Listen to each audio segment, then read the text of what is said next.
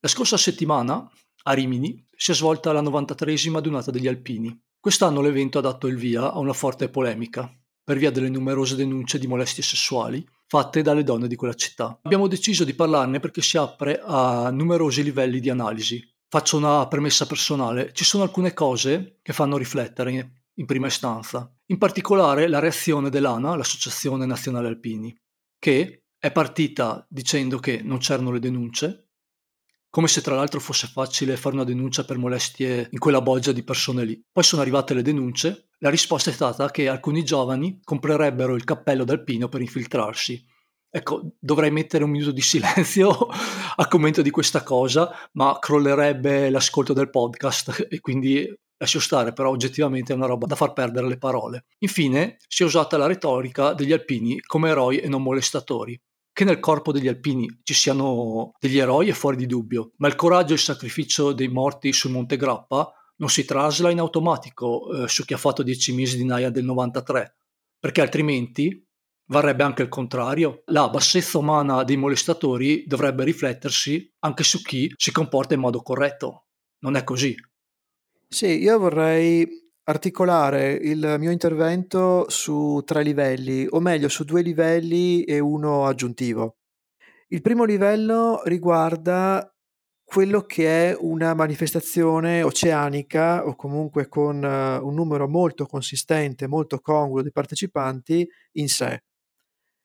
Allora, è chiaro che nel momento in cui si organizza una manifestazione X, che può essere di alpini, di metallari, di hippie, di qualsiasi cosa che volete voi, ci sono delle problematiche e tra queste problematiche ci sono delle problematiche di sicurezza. Perché? Perché quando numerosi esseri umani si radunano, può succedere, non dico che succeda al 100%, però è un rischio più che concreto, che ci sia quella che potrebbe essere una regressione all'infanzia. Però attenzione, non una regressione all'infanzia dell'individuo, ma proprio una regressione all'infanzia della specie, quindi 500.000 o un milione di anni fa in Africa orientale. Quindi il problema è che io ci vedo un po' di ipocrisia in tutta questa faccenda. Nel momento in cui si è deciso che questa cosa deve essere fatta per motivi più o meno difficili anche da elencare in maniera esaustiva, bisogna anche sapere che purtroppo queste cose possono accadere. Ecco, e questo diciamo è il primo livello, quello che potremmo definire generale. Poi c'è il, il livello 2 che è il livello particolare, cioè quello proprio relativo alla dunata degli alpini. E qui quindi esco dalla problematica molestie, perché, ripeto, la problematica molestie è qualcosa che riguarda tutte le manifestazioni.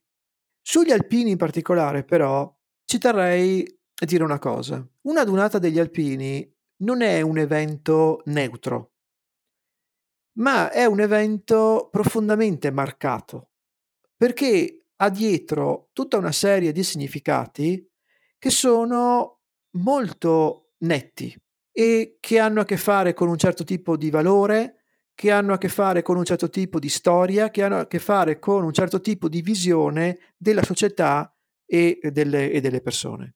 Mi viene in mente, per esempio, per dire che durante la Dunata degli Alpini del 2018 a Trento ci sono state poi delle foto dove si vedevano dei ragazzini che interagivano, gli venivano mostrate, potevano toccare, insomma, delle armi da guerra. Scariche, ovviamente, però sempre delle armi da guerra sotto la supervisione degli alpini partecipanti alla manifestazione. È chiaro che questo è un messaggio molto forte, molto orientato in una certa direzione. E aggiungo anche, è chiaro che una donata degli alpini veicola anche dei messaggi che sono dei messaggi di sfida nei confronti di tutti coloro che hanno una visione diversa del mondo, tra cui il sottoscritto, ma penso di poter parlare tranquillamente anche per Andrea. Quindi anche qua io ci vedo un problema di ipocrisia e un problema di democrazia.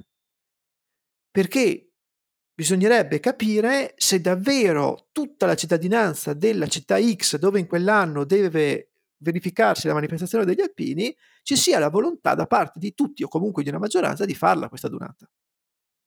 Per esempio, al sottoscritto nessuno ha mai chiesto se io volevo gli alpini nel 2018 a Trento.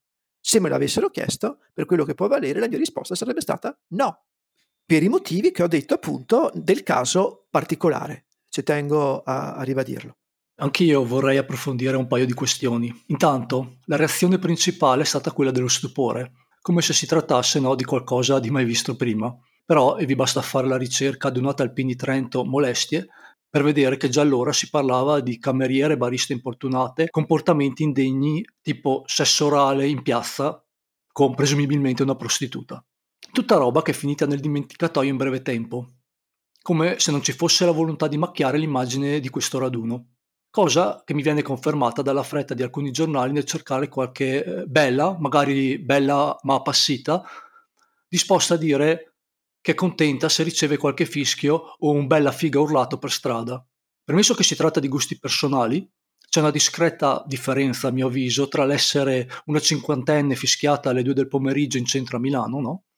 E l'essere una sedicenne che cammina in mezzo alla propria città, sottolineo, con attorno un'orda di uomini ubriachi, sconosciuti, che si vede urlata dietro le peggio cose, come si vede nel video denuncia di fanpage. Già questo fa capire come non solo tecnicamente sia difficile denunciare, che fai strappi una ciocca di capelli a uno e la porti in polizia per il DNA, ma lo è soprattutto umanamente, perché passi per una che vuole infangare l'arma degli alpini. Poi c'è una seconda cosa che ritengo importante. Una dunata muove 400-500 mila persone che vedi Rimini e Trento invadono cittadine da 100-150 mila persone. Penso che il termine invadere sia corretto, sarà un'invasione pacifica, però stiamo parlando di portare 4-5 volte la popolazione di una città per le strade di quel determinato posto. Siccome la natura umana è quella che è e la naia non fa distinzione tra brave e cattive persone, quindi non c'è una selezione particolare, almeno un 1% di disgraziati su quelle 500.000 persone ce la possiamo aspettare, no? Vuol dire che porti almeno 4-5.000 persone, non proprio per bene, in una cittadina. Come fai a controllare 5.000 persone? Se qualcuno magari nei commenti vuole rispondermi, io sono qui. A quelle 5.000 va aggiunta una fetta non piccola di gente che partecipa a questo raduno non per portare omaggio ai caduti, ma per passare una tre giorni a un passo dal coma etilico. Qui poi, adesso apro una piccola parentesi, sul fatto che ubriacarsi fa colore, che l'abuso di alcolici è tollerato e anzi culturalmente quasi ben visto in certe realtà, contemporaneamente si fa la guerra alla cannabis light. Anche qui mi vengono un po' di dubbi. Ma tornando al discorso principale, Prendiamo qualche migliaio di persone non per bene, ci aggiungiamo molte migliaia di uomini ubriachi. Il tutto mixato con l'invasione fisica della cittadina che ospita l'evento. A me pare chiaro che qualcosa possa andare storto. Non so cosa ne pensi tu, Ale. Beh, io non posso fare altro che ribadire la conclusione che ho detto prima. L'importante è che poi non ci sia questa sorpresa a cose fatte un po' stucchevole, perché, eh, ripeto, non si possono fare delle manifestazioni sia in senso generale che in particolare alla carte. Cioè, è chiaro che tu devi sapere a cosa vai incontro.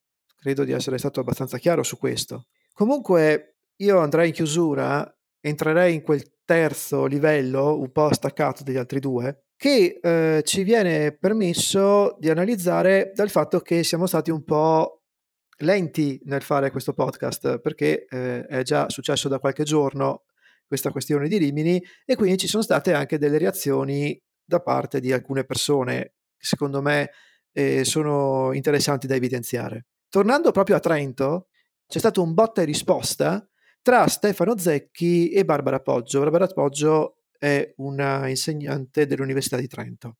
In pratica Stefano Zecchi ha difeso eh, gli alpini eh, parlando di cameratismo e eh, Barbara Poggio ha detto che invece eh, non si tratta di cameratismo ma si tratta appunto di maleducazione, di, di di atti completamente fuori luogo. E contemporaneamente c'è stata una petizione su change.org eh, per bloccare le manifestazioni degli alpini per i prossimi due anni a causa appunto delle molestie e tra l'altro questa, questa petizione ha avuto un grosso riscontro di pubblico.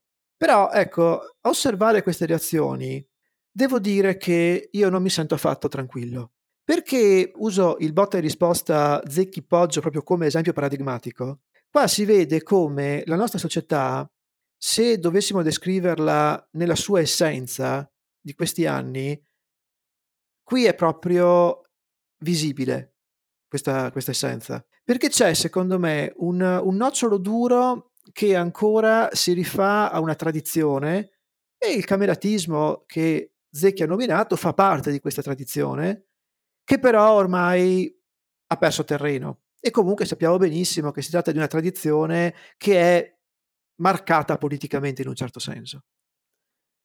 Però dall'altra c'è questa reazione che è però anch'essa, secondo me, errata a livello logico, perché è viziata da un irrazionalismo e da un iperindividualismo di fondo che è addirittura patologico.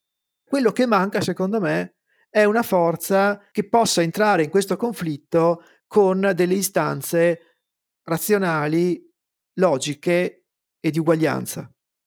Però di questa forza, ne abbiamo già parlato, non se ne vede neanche l'ombra, né a livello teorico né tantomeno a livello pratico.